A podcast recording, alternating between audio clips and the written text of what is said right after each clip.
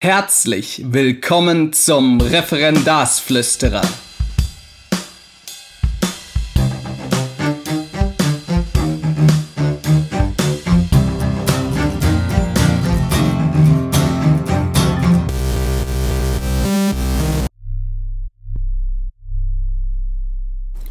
Schön, dass ihr wieder dabei seid beim heutigen Thema Unterrichtsvorbereitung.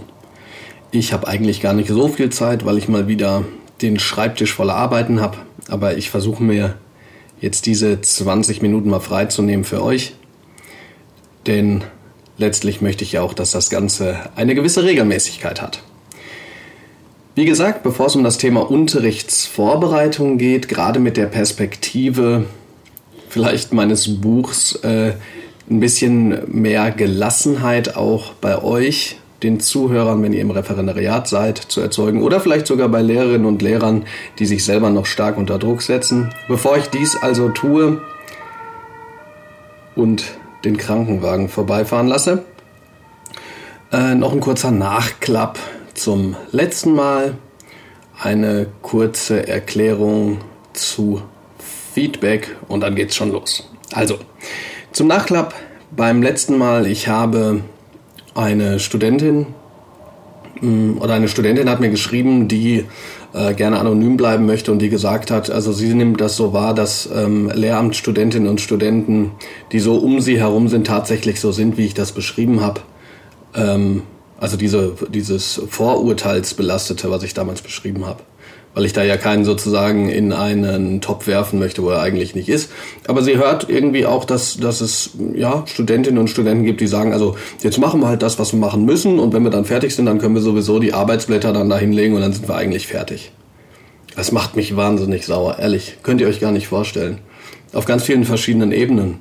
Auf der Ebene, dass auf der einen Seite, ich denke, früher wurde immer gesagt, wir brauchen keine Fachidioten. Und jetzt denke ich, naja, aber wir brauchen schon Leute, die sich in ihren Fächern auskennen. Und wenn man sich nicht auskennt am Ende des Studiums, dann ist das überhaupt kein Problem. Aber dann sollte man ähm, in der Lage sein oder vor allen Dingen willens sein, noch weiter zu lernen. Das ist meine tiefste Überzeugung, weil die Schülerinnen und Schüler, ich wiederhole mich da, die wachsen in eine Gesellschaft rein, die so voller Orientierungslosigkeit, neuer Dynamiken, neuer Prozesse ist, dass sie Lehrer brauchen, die eine Haltung haben, die ein Wertesystem haben und die sich auskennen in ihren Fächern. Und mit Auskennen meine ich jetzt gar nicht, dass man jeden einzelnen Winkel des Fachs kann, sondern mit Auskennen meine ich, dass man in der Lage ist zu beantworten, warum das, was man macht, wichtig ist.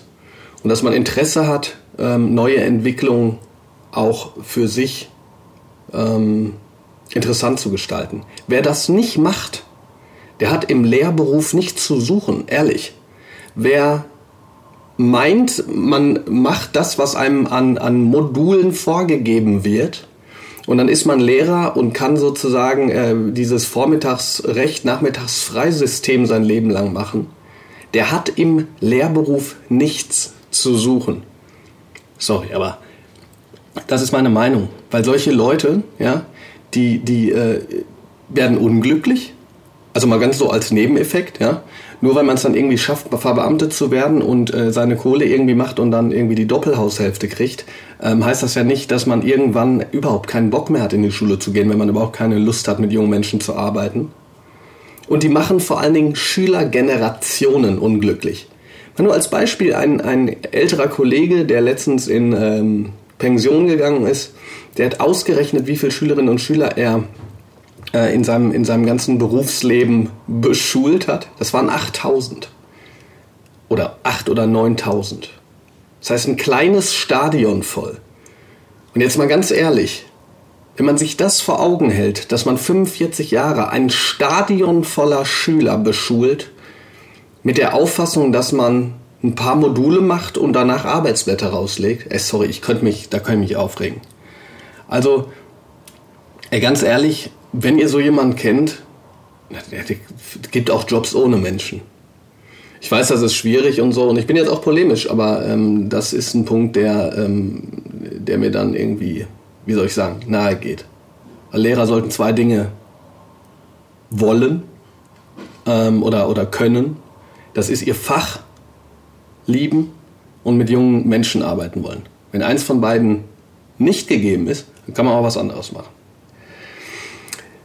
Das Feedback von den, zu den Monologfolgen, die nicht ganz so lange sind, war übrigens, ja, ich finde das sogar besser, hat eine geschrieben. Manche haben gesagt, ich finde ich find beides okay. Manche haben gesagt, naja, die langen Folgen, die, die kann ich mir nicht am Stück anhören. Das ist doch super. Ja, ihr merkt, ich habe mal wieder eine Monologfolge. Also insofern top. Falls ihr es noch nicht mitgekriegt habt, ähm, ich habe einen neuen Blog, über den ich mich übermäßig gefreut habe, weil der endlich mal aussieht, wie 2018 eine, eine Website bzw. ein Blog aussieht. Also irgendwie eine schöne Aufmachung, responsive Design. Das heißt, man kann das jetzt mit, mit Handy oder Tablet sich besser rein, äh, reinziehen. Ähm, äh, ich habe mich wahnsinnig gefreut und ja gut, der Mensch, der das gemacht hat, der ist ein Webdesigner, der hat mir das zum Freundschaftspreis gemacht, also ganz so, ganz so billig ist das nicht. Könnt gerne mal vorbeigucken und ähm, auch einen Kommentar oder ein Feedback da lassen. Also ich finde das echt super. Ein letzter Punkt noch. Ähm, ich ich äh, gebe natürlich gerne Tipps äh, über, über die Social Media Accounts, aber in letzter Zeit ähm, stehe ich vor der großen Frage, wie ich reagieren soll, wenn Leute wirklich komplette Beratungen von mir fordern. Ich weiß es ehrlich gesagt nicht. Also ähm, ich hatte letztens einen Fall und falls diejenige oder derjenige, ich will da wirklich anonym bleiben, zuhört, ist nicht böse gemeint, aber ich hatte einen Fall, äh, wo, wo äh, diejenige gesagt hat, also sie wird auch Geld geben und ich habe gesagt, also ich will, will kein Geld, aber es ist halt auch meine Zeit. Da habe ich gesagt, naja Mensch, ähm, kauf dir doch vielleicht das Buch und ähm, ähm, dann hast du auch was davon und dann, und dann skypen wir irgendwie eine halbe Stunde und das haben wir dann gemacht und das ist auch wohl irgendwie toll angekommen oder, oder sie fand das gut, was ich da vorgeschlagen habe und so, ist ja alles schön und gut. Aber dann äh, kam irgendwie sozusagen die nächste Nachricht, ob ich mir jetzt den Entwurf durchlesen soll. Und dann habe ich gesagt, ey, sorry, ich habe keine Zeit. Ähm, dafür, ich kann jetzt sozusagen nicht noch äh, das Lektorat machen und die persönliche Begutachtung für jeden einzelnen Referendar. Und, äh, und, und, und dann kam so eine, so eine Art ähm, ja, äh, Überzeugung. Ja, könnt, kann ich nicht vielleicht doch? Und ja, das geht eigentlich nicht, ja. Das kann man nicht machen. Also ich meine, ich könnte mich, mittlerweile habe ich das Gefühl von dem, was ich so kriege, dass ich mich äh, selbstständig machen könnte ähm, als äh, so eine Art äh, äh, Mentor für, für Referendarinnen und Referendare. Und das alles, was ich hier an Input und Content gebe, das mache ich ja im, im Prinzip auch kostenlos. Aber ich kann im Prinzip nicht persönliche Beratungen äh, on a daily basis machen. Das geht einfach nicht. Ich bin da immer noch am Überlegen, was für ein System ich mir äh, es da geben könnte. Ich weiß es nicht. Ja, weil auf der einen Seite, klar, profiliere ich mich als jemand, der auch gerne ähm, ähm, Feedback und so weiter gibt. Auf der anderen Seite kann ich es, wie gesagt, nicht leisten. Gut. Deshalb versuche ich ja sozusagen alle von euch unter eine Kappe zu bringen, was ja gar nicht so einfach ist. Was ich jetzt mal tue, wenn ich kurz ähm, ja, ähm, über Unterrichtsvorbereitung und Unterricht spreche. Ganz kurz zur Struktur. Ich spreche kurz darüber, was guter Unterricht ist, was Unterrichtsformen sind, die das Ganze betrifft und wie ich normalerweise Unterricht vorbereite. Das ist so ein kleiner Blick über die Schulter. Mal wieder kein Anspruch auf ja, repräsentative ähm, Richtigkeit, wenn man so möchte. Das machen ja viele Leute auch anders. Aber ich hoffe, dass dadurch bisschen noch ähm, eine Perspektive reinkommt, die es euch ermöglicht zu sagen, okay, man muss auch nicht jede Stunde ähm, die absolut beste Stunde des Lebens machen vielleicht. All das sage ich natürlich in einer ganz bestimmten Perspektive meiner eigenen Persönlichkeit und Lehrerpersönlichkeit. Das darf man übrigens nicht vergessen. Denn ich glaube, mittlerweile ein bisschen Talent gehört dazu. Nicht, dass ich der Talentierteste bin, das meine ich damit nicht, sondern Talent im Umgang mit Menschen. Wenn man damit untalentiert ist, man, man kann bestimmt was wettmachen. Aber mittlerweile glaube ich, dass ein bisschen Talent miteinander transparent, authentisch zu sprechen, mit anderen Menschen, mit Schülern, ist schon wichtig. Gut, guter Unterricht und Lernen. Ich lese gerade ein Buch von einem Herrn Fichtner, ähm, in dem es, es im Prinzip eine, eine philosophische Betrachtung von dem, was Lernen eigentlich ist. Und in ganz verkürzter Form möchte ich das gerne mit euch teilen. In ganz verkürzter Form, in dem Sinne, als dass ich sage, ähm, guter Unterricht ermöglicht Lernen. Und ich kann euch mal sagen, was Lernen nicht ist. Ähm, Lernen ist nicht eben ein Trichtersystem, ich habe das Wissen und ich gebe es weiter, sondern Lernen ist die Ermöglichung zur Aneignungstätigkeit. Ganz einfache Analogie. Wenn ich einem jungen Menschen, einem Schüler, der sagen wir mal 18 ist und keinen Führerschein hat und noch keine Theoriestunden und Praxisstunden gemacht hat, ähm, erklären würde, wie man Auto fährt, dann bin ich der festen Überzeugung, dass er das verstehen würde. Also so schwierig ist das auch nicht zu verstehen. Ja, ich würde sagen, wo der Fuß hinkommt, ich würde sagen, wie man lenkt, ich würde sagen, wie man schaltet, äh, wo man stopp, äh, stoppt. Ja, ähm, danach wird er denken, ja Mensch, das habe ich verstanden. Ja, glaubt ihr, ich würde ihn in mein Auto setzen? Im Leben nicht. Warum nicht? Weil das Verstehen eines Prinzips nicht das gleiche ist wie die aneignende Tätigkeit. Das heißt, das, was man in der Schule macht, ist natürlich Input geben. Logisch. Also die meisten Schülerinnen und Schüler holen sich den Input natürlich mittlerweile auch aus anderen Quellen, können sie auch machen. Da muss man als Lehrer auch drauf eingehen, ein anderes Thema. Aber letzten Endes geht es nicht um den Input, sondern um die Aneignungstätigkeit. Einer der Gründe, warum ich das Handy als Weltaneignungsassistent mal bezeichnet habe. Denn die Tätigkeit ist zentral dafür, dass Schülerinnen und Schüler lernen. Das heißt, etwas ausführen, ein Feedback bekommen vom, vom Lehrer oder von anderen Schülern und es dann üben und anwenden können. Das ist wichtig dafür, für mich zumindest, begreifbar zu machen, was Unterricht leisten soll. Alles andere folgt darauf. Das heißt, wenn ich meinen Unterricht gestalte, und zwar egal ob aus dem Schulbuch oder aus der Luft, sage ich mal, weil ich mache beides, ist für mich der zentrale Punkt, wann kommt es zu einer solchen Aneignungstätigkeit. Jetzt mal zu den Unterrichtsformen. Wenn es um Unterricht nach dem alten Schema geht, um dem, was abgeprüft wird in Lehrproben und so weiter, dann geht es ja immer um eine Dramaturgie.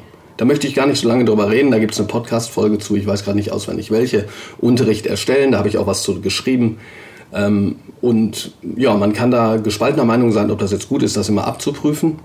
Ich finde mittlerweile, ja, es ist gut zu zeigen, ich wäre in der Lage, eine Unterrichtsstunde zu halten, die tatsächlich eine Dramaturgie hat, einen stringenten Leitfaden, einen Impuls, der auf das zentrale, schülerzentrierte, äh, den schülerzentrierten Mittelpunkt hinarbeitet und so. Das ist wichtig, das mal zu können. Und das muss man sich im Referendariat nach und nach erarbeiten. Für mich ist aber im, sagen wir mal jetzt alltäglichen, ähm, das nur ein Bereich von Unterricht. Und zwar ist für mich das Ziel tatsächlich eigenverantwortliches Arbeiten. Eva gibt es auch ein Buch zu, lese ich gerade auch, immer wenn ich kann.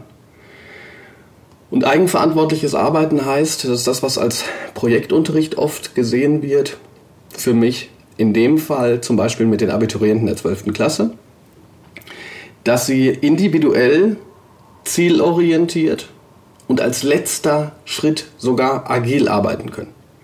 Das heißt, in einer Klasse von 19 Schülern können jeweils Dreier, Vierer, Fünfer Gruppen alle an was anderem arbeiten Sie müssen nur zunächst mal wissen, wie und was. Also das Was kann vorgegeben sein. Agil wäre es dann, wenn Sie sich das selber erarbeiten. Diese Form von Projektunterricht ist aber nicht einfach herzuleiten, weil sie zunächst mal bedeutet, stückchenweise die Möglichkeit zu geben, selbst zu arbeiten. Mittlerweile in der 12 ist das so und die habe ich anderthalb Jahre wirklich getriezt. Und mit Trizen meine ich, ich habe ja, ich habe auch Tests schreiben lassen und so. Also versteht mich jetzt bitte nicht so falsch nach dem Motto innovativ äh, bedeutet sozusagen jetzt macht mal hier oder so. Nein, nein, sondern äh, es geht erstmal um Substanz, um die Erarbeitung von Methoden, um die Erarbeitung von Kooperationsformen, um die Erarbeitung von qualitativ hochwertigem Feedback. Ja, nützt ja nichts. Wenn ich einen Text schreibe und, und mein Mitschüler sagt mir, ja, ist ganz gut, kann ich nichts mit anfangen. Qualitativ hochwertiges Feedback. Aber wenn wir dann da sind, konnten wir jetzt sechs Wochen lang jeder an seinem Abiturthema arbeiten. Das ist nicht agil, weil es immer noch das Abiturthema ist. Aber es bedeutet, dass die Erarbeitung 90 Minuten am Stück ist. 90 Minuten Gruppenarbeit, in der ich als Mentor Impulse gebe, Aufgaben gebe, wenn es nötig ist, Feedback gebe, ähm, Unklarheiten bespreche, Fragen kläre. Das ist einfach großartig. Diese Form von, von projektorientiertem Unterricht bzw. Ähm, eigenverantwortlichem Arbeiten ist dann natürlich die Grundlage für digitales Arbeiten. Das heißt, man muss nicht digital arbeiten, aber wenn Schülerinnen und Schüler so arbeiten, dann kann digital, digitales Arbeiten natürlich eine unglaubliche Erleichterung sein. Ähm, so wie wir es jetzt auch machen. Das heißt, ähm, die Schüler beispielsweise, ein paar haben an, an Kurzprosa gearbeitet, haben bestimmte Dinge erarbeitet, haben das Ganze archiviert und für die anderen zugänglich gemacht. Das heißt, die anderen konnten davon profitieren, was die jeweilige Gruppe produziert hat. In aneignender Tätigkeit. Das ist aber natürlich nicht das, wie ich jeden Tag unterrichte. Es gibt zwar Lehrerinnen und Lehrer, die jeden Tag so unterrichten. Äh, Jan-Martin Klinge beispielsweise macht ähm, seinen kompletten Matheunterricht in Lerntheken. Das ist wirklich ein sehr innovatives Konzept, das auch ausgezeichnet wurde. Kann man sich auf Amazon mal angucken. Ich glaube, das ist auch kostenlos. Für mich ist die Arbeit meistens gemischt. Also dramaturgisch zwar aufgebaut, und zwar mal mehr, mal weniger. Ja, also was kommt zuerst? Wie leitet das auf die ähm, zentrale Lerntätigkeit hin? Aber eben auch in der Schwierigkeit möglichst binnendifferenziert. Jetzt muss man sagen, dass Binnendifferenzierung in einem dramaturgisch ähm, abgesteckten Unterricht immer Pseudo ist. Ja? Eine Expertenaufgabe, verschiedene Level, kann man zwar machen, aber wenn, die, wenn das Ergebnis das gleiche sein soll, dass alle das gleiche haben sollen, dann ist das halt schwierig, wirklich individuell zu arbeiten. Individuelles Arbeiten haben wir wirklich im Projektunterricht, wo jeder sich einem anderen Thema widmen kann. So, und das sind, wie gesagt, jetzt sagen wir mal die dreieinhalb Formen. Projekt, digital, dramaturgisch, beziehungsweise dramaturgisch gemischt. Dramaturgisch gemischt ist eben das, was ich normalerweise tue. Jetzt zur Vorbereitung. Es gibt verschiedene Formen von Unterricht. Das, was ja total verpönt ist, ist das böse Schulbuch zu benutzen. Was eigentlich völlig Schwachsinn ist, weil ich habe beispielsweise einen Kollegen, der arbeitet an Schulbüchern und die Zusammenstellung, die didaktische Reduktion die Erarbeitung der jeweiligen Fragen, die da drunter stehen, die, die zu bestimmten Erkenntnissen führen sollen, die die Schüler beispielsweise im Leseprozess erarbeiten, das sind ja alles Dinge, die sehr vorentlastend sind. Also wenn man als Referendar das Gefühl hat, jetzt müsste man alles, jedes Rad neu erfinden, das führt unheimlich zu Stress und Druck. Wieso denn nicht mal mit dem, mit dem äh, Buch auch arbeiten? Und zwar ganz aktiv und produktiv. Ich habe da mal einen Artikel zugeschrieben, schlecht unterrichten können. Äh, den werde ich verlinken, aber in Wirklichkeit ist das natürlich nicht schlecht unterrichten, sondern es ist eine Form von realistischem Unterricht, der, wenn man dann anfängt, wirklich in seinen Job zu gehen, einen nicht zwangsläufig zum Burnout führt. Das ist einfach so. Also, wie bereite ich dann vor? Ich bereite vor A, indem ich zusammenstelle, zum Beispiel im Schulbuch. Ich nehme natürlich nicht das Schulbuch und sage so, jetzt machen wir von Seite 66 bis 68 alles durch. Obwohl das auch passiert. Aber natürlich, oder nicht natürlich, sondern es ist immer so, dass ich mir das natürlich vorher anschaue, schaue, was sind wichtige Ergebnisse, Erkenntnisse, was muss ich, was muss ich sichern, wie steige ich ein, um in das Thema einzuleiten. Aber theoretisch ist meine Aufgabe dann tatsächlich die Abfolge und die Zusammenführung der jeweiligen Schulbuchthemen. Und wer jetzt denkt, oh Gott, das ist jetzt ja, ne? also schlimm, Schulbuch. Äh, natürlich kann man das Ganze dann auch mit, mit Netzrecherche und so weiter aufwerten. Aber das ist eine Form meiner Vorbereitung. Eine zweite Form der Vorbereitung ist die Zusammenstellung, beispielsweise mit Lehrerhandbüchern. Einfach Deutsch, Praxisgeschichte, was es da so gibt. Das heißt, dass man ein Thema eben vom Schulbuch loslöst je nachdem, wie das halt möglich ist. In Geschichte ist es ja beispielsweise so, eine gewisse Chronologie muss zwangsläufig aufrechterhalten werden. Also finde ich zumindest. Ja, man kann auch äh, völlig äh, asynchron arbeiten, aber, aber dann wird es für die Schülerinnen und Schüler einfach schwierig, einen Kontext zu machen. Gut, und das bedeutet also die Zusammenstellung, die Dramaturgie so arbeite ich auch. Und dann als letztes natürlich der Kompetenzfokus, also das, was man im Referendariat auch üben soll. Das letzte hat natürlich riesig große Vorteile, die Kompetenzorientierung. Und zwar bin ich da konservativ, also ich sage nicht Kompetenzorientierung um jeden Preis, Inhalte sind egal, aber ich sage, die Kompetenzorientierung hat den Vorteil, dass sie den Offenheit im, die Offenheit im Gegenstand hat und eine Flexibilität. Das bedeutet beispielsweise, dass ich bei einem Deutschthema wie Texterörterung die Texte aussuchen kann. Bedeutet für mich mehr Arbeit, weil ich natürlich die Texte selber lesen und verstehen muss. Also das ist einfach Übung, ja. Also ich lese halt viel. Das heißt, für mich ist es nicht mehr so schwierig, jetzt die Kernthesen herauszuarbeiten und so, aber muss man halt anfangen. Aber da sage ich, also ich will jetzt nicht zum 17. Mal wählen mit 16 Fragezeichen aus dem Buch nehmen. Ähm, und diese Offenheit bedeutet auch, dass man, ja, äh, Inhalte besprechen kann, also sogar, also auch mit Kleinen. Ich spreche jetzt auf einer Grundschule, obwohl ich mich da natürlich weniger auskenne. Ähm, einfach auf einer didaktisch reduzierten Basis, die einen selbst interessieren, was toll ist. Ja, weil Deutschunterricht ja auch immer in gewisser Weise so Kulturaneignungsunterricht ist. Die Schwierigkeit ist dabei halt immer die fehlende Struktur. Weil das, was ein, ein Buch normalerweise hat, ist ja schon eine Progression. Da gibt es gute und schlechte. Ähm, ich zum Beispiel habe noch nie, alleine was jetzt die, Pro, ähm, die, die, die Prozesse, Quatsch, die Dramaturgie angeht, ähm, gibt es für mich kein besseres Buch als das Klartext. Ist aber für die Realschule, glaube ich. Oder müsste ich mal gucken, ob es das auch fürs Gymnasium gibt. Aber man kann es sich ja nicht ausruhen. Man kann ja nicht einen Klassensatz immer kaufen. Man muss halt mit, meistens mit den Büchern arbeiten, die da sind. Weil dieses Klartext eben wirklich diesen methodischen Aufbau nach und nach durchbringt. Das ist einfach toll. Und von so einem Buch kann man unabhängig vom Inhalt sich mal so eine Struktur auch abgucken. Vielleicht auch als kleiner Tipp. Also als Tipp insofern, als dass man sagt, wenn ich ein Thema eigenständig erarbeiten muss, dann kann ich mir die Struktur aus einem Buch mal raus, rausgucken, von einem völlig anderen Thema, was mir dann aber vielleicht weiterhilft. Und wie gesagt, Klartext für Realschule fand ich damals toll, ähm, muss ich ganz ehrlich sagen.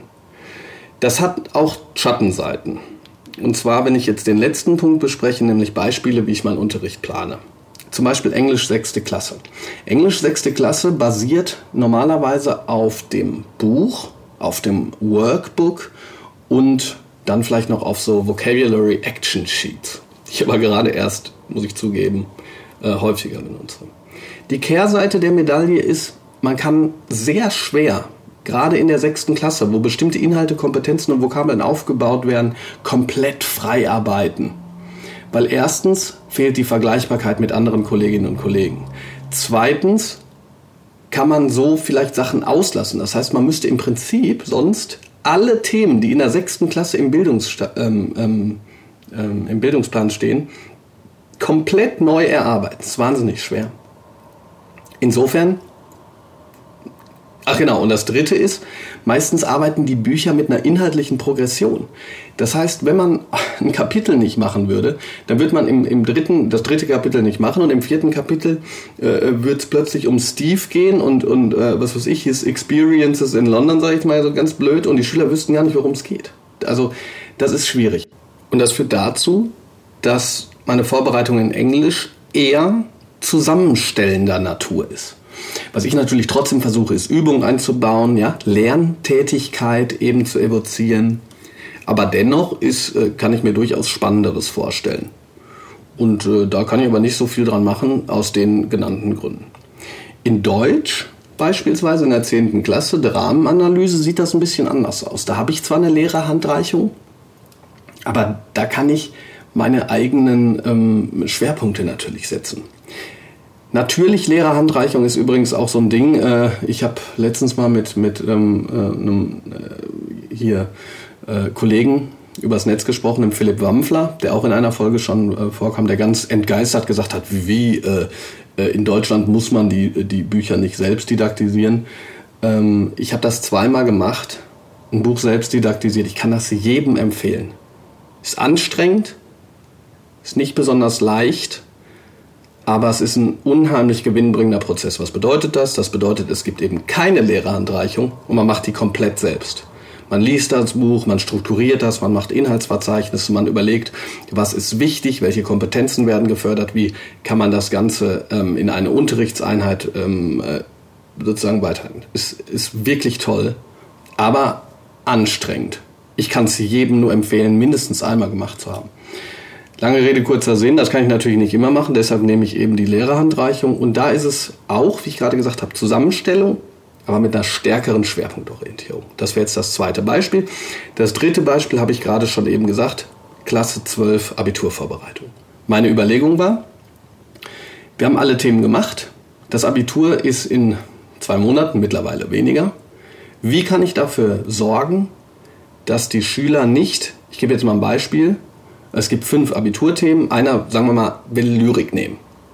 Jetzt wäre es normalerweise so, dass man als Lehrer die Themen ähm, wiederholt, die man gemacht hat. Das heißt, ich stelle mich hin und mache erstmal Werkvergleich und dann mache ich ähm, Sachtextanalyse und dann mache ich noch äh, Essay.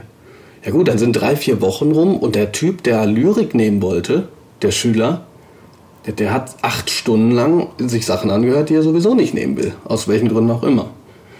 Deshalb habe ich eben ein Projekt, Unterricht gemacht, was aber wie gesagt nicht bedeutet einfach willkürlich, sondern ich habe erklärt, wie das geht, ich habe erklärt, wie wir vorgehen, ich habe die Themen in Fitzel, also in große Kompetenzbereiche und in Fitzelkompetenzen ausgesucht, sodass die Schüler sich wirklich was aussuchen können. Und ich habe auch gefordert, dass sie eine Art Lernplan machen, an den sie sich dann halten sollten. Und das war wirklich anderthalb, nee, nicht anderthalb, sondern sechs Wochen perfekter Unterricht. Weil jede Doppelstunde die Schülerinnen und Schüler konsequent gearbeitet haben. Ich habe keine Hausaufgaben gegeben, habe den Schülern aber gesagt, dass es halt um ihre Arbeit geht. Das heißt, sie haben sich gegenseitig Hausaufgaben gegeben. Das ist großartig.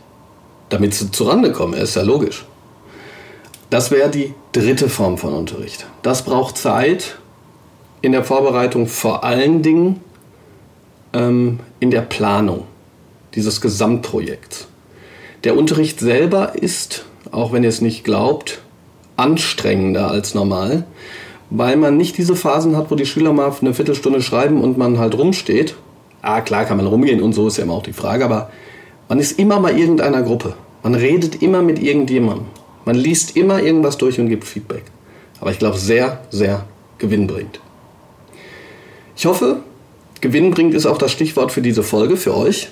Ich hoffe, ich konnte wieder mal ein paar Impulse geben, ein paar Anregungen. Ähm, lasst mir Kommentare da oder schreibt mir über den Social Media Account, keine Ahnung, vom Referendarsflüsterer. Guckt mal auf die neue Seite, ob euch die genauso gut gefällt wie mir.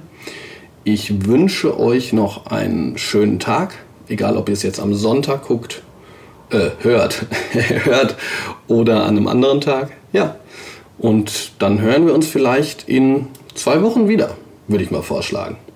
Bis bald, euer Referendarsflüsterer Bob Blume. Ciao, ciao.